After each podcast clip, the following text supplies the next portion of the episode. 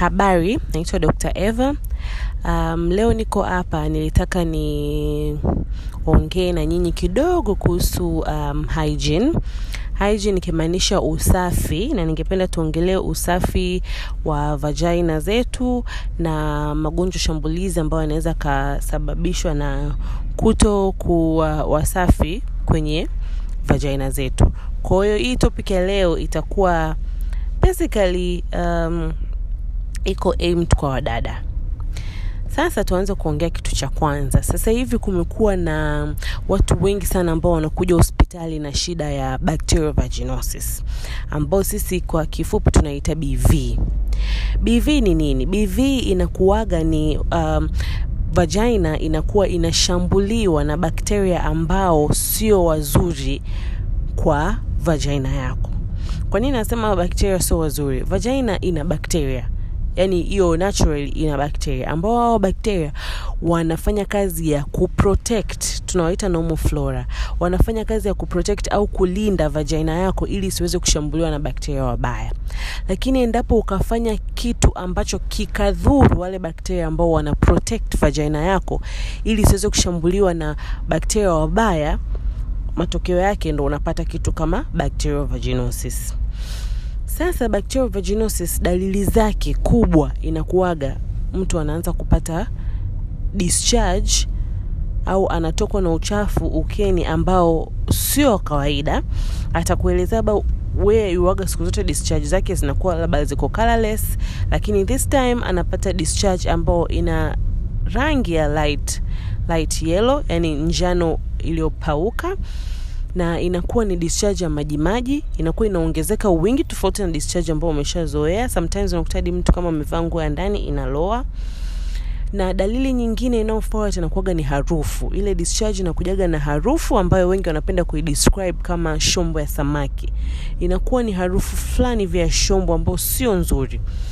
Kwa hiyo unaweza usio unapata hiyo discharge au hiyo harufu muda wote lakini wengi watakwambia maybe akiwa anashiriki tendo na mwenzake that time ndo anaisikia ile harufu ndo anaanza kusikia na ile discharge au mtu akienda chooni kujisaidia haja ndogo anasikia harufu. Sasa wengi waga wanakuja hospitali tayari na diagnosis zao mtu anahisi ile ni uti hapana uti haijagi na harufu hata siku moja. Mtu anakwambia nasikia mkojo wangu unanuka shombo ya samaki. Hiyo sio mkojo. Kwa hiyo bv inasababishwa sana sana na usafi wetu unapokwama.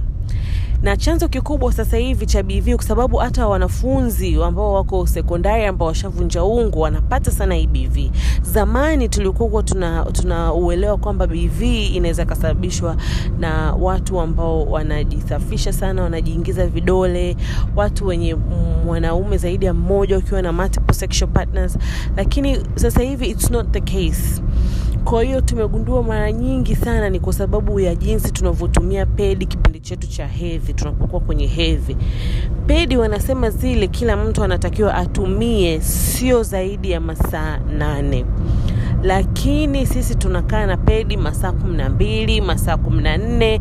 Kwa hiyo lile fukuto ambalo unalitengeneza ukiwa umevaa pedi muda mrefu lazima liue wale normal flora bakteria wazuri ambao wana protect vagina. Matokeo yako ya vagina inakuwa vulnerable kuwa affected na bakteria wale wabaya ambao wanaleta vitu kama bv na kitu kingine tena ni kuhusu multiple sexual partners. Namaanisha ukiwa na mpenzi zaidi ya mmoja. Let's say una wapenzi watatu. Na wale wapenzi wako watatu nao wana wapenzi wa, kila mtu ana mpenzi wawili wawili huko umeelewa?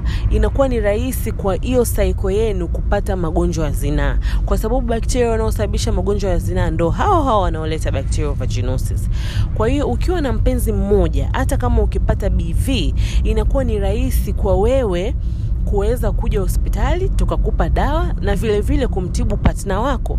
Wanaume uwaga wakipata hizi uh, maambukizi mara nyingi wanakuwaga hawaoneshi dalili mapema wanakuwaga asymptomatic for a very long time. Hata mwaka mzima anaweza asionyeshe symptoms tofauti na mwanamke. Kwa hiyo unakuta kila saa wewe ukija hospitali tukikutibu lakini kwa sababu hautibiwi na patna wako anaweza akawa anakurudishia yale maambukizi ambayo wewe ulimpa mwanzo. Sasa yeye kwa sababu yuko asymptomatic na hajatibiwa kwao every time ukikutana naye anakuwa anakurudishia. Ndio maana tunashauri wote wawili muwe mnatibiwa. Kwa hiyo dada zangu kuhusu hygiene ambacho ningependa kuwashauri hakikisha unanawa vizuri kila siku asubuhi ukishaamka ukishaoga nawa vizuri na maji yako safi. Usipende kutumia sabuni kali. Hizi feminine hygiene sijui nini za kufanya vagina inukie. I wouldn't advise vagina yako ina a natural smell which is supposed to be there. Ukiona kuna harufu ambayo huipendi tayari kuna shida. Kwa hiyo there is no need of covering up that bad smell with something which smells nice. Kwa sababu unakuwa unafukia lile tatizo. Lakini njoo hospitali utibiwe then utarudi back to the usual smell kwa hiyo ningependa kushauri tuwe tunanawa na maji safi na sabuni tu hizi za kawaida. Na sometimes sabuni is not even necessary. Maji sometimes anatosha peke yake.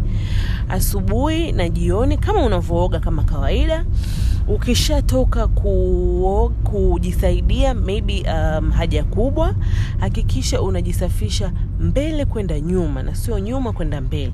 Kwa sababu kwenye choo kikubwa pia kuna bakteria ambao wakifanikiwa kuja kwenye huku mbele kwenye vagina na wenyewe wanaweza wakasababisha matatizo kama hayo bv na mengine matatizo makubwa uti etc kwa hiyo tukizingatia hivyo tutasahau kabisa kuhusu hizi shida tunazozipata. Na kitu kingine ambacho ningependa sana uh, kuwashauri pia wadada tukumbuke kuhusu pedi. Tuhakikishe tunavaa kila baada ya masaa nane tunabadilisha. Wedha imejaa au haijajaa tuhakikishe tunabadilisha. Na tukishabadilisha pedi zetu tuhakikishe tunanawa vizuri tunajisafisha vizuri unachukua pedi yako nyingine safi unavaa tukifanya hivyo kwa kweli haya magonjwa yanayotuashambulia uh, kila siku tutayasahau atabaki ni historia.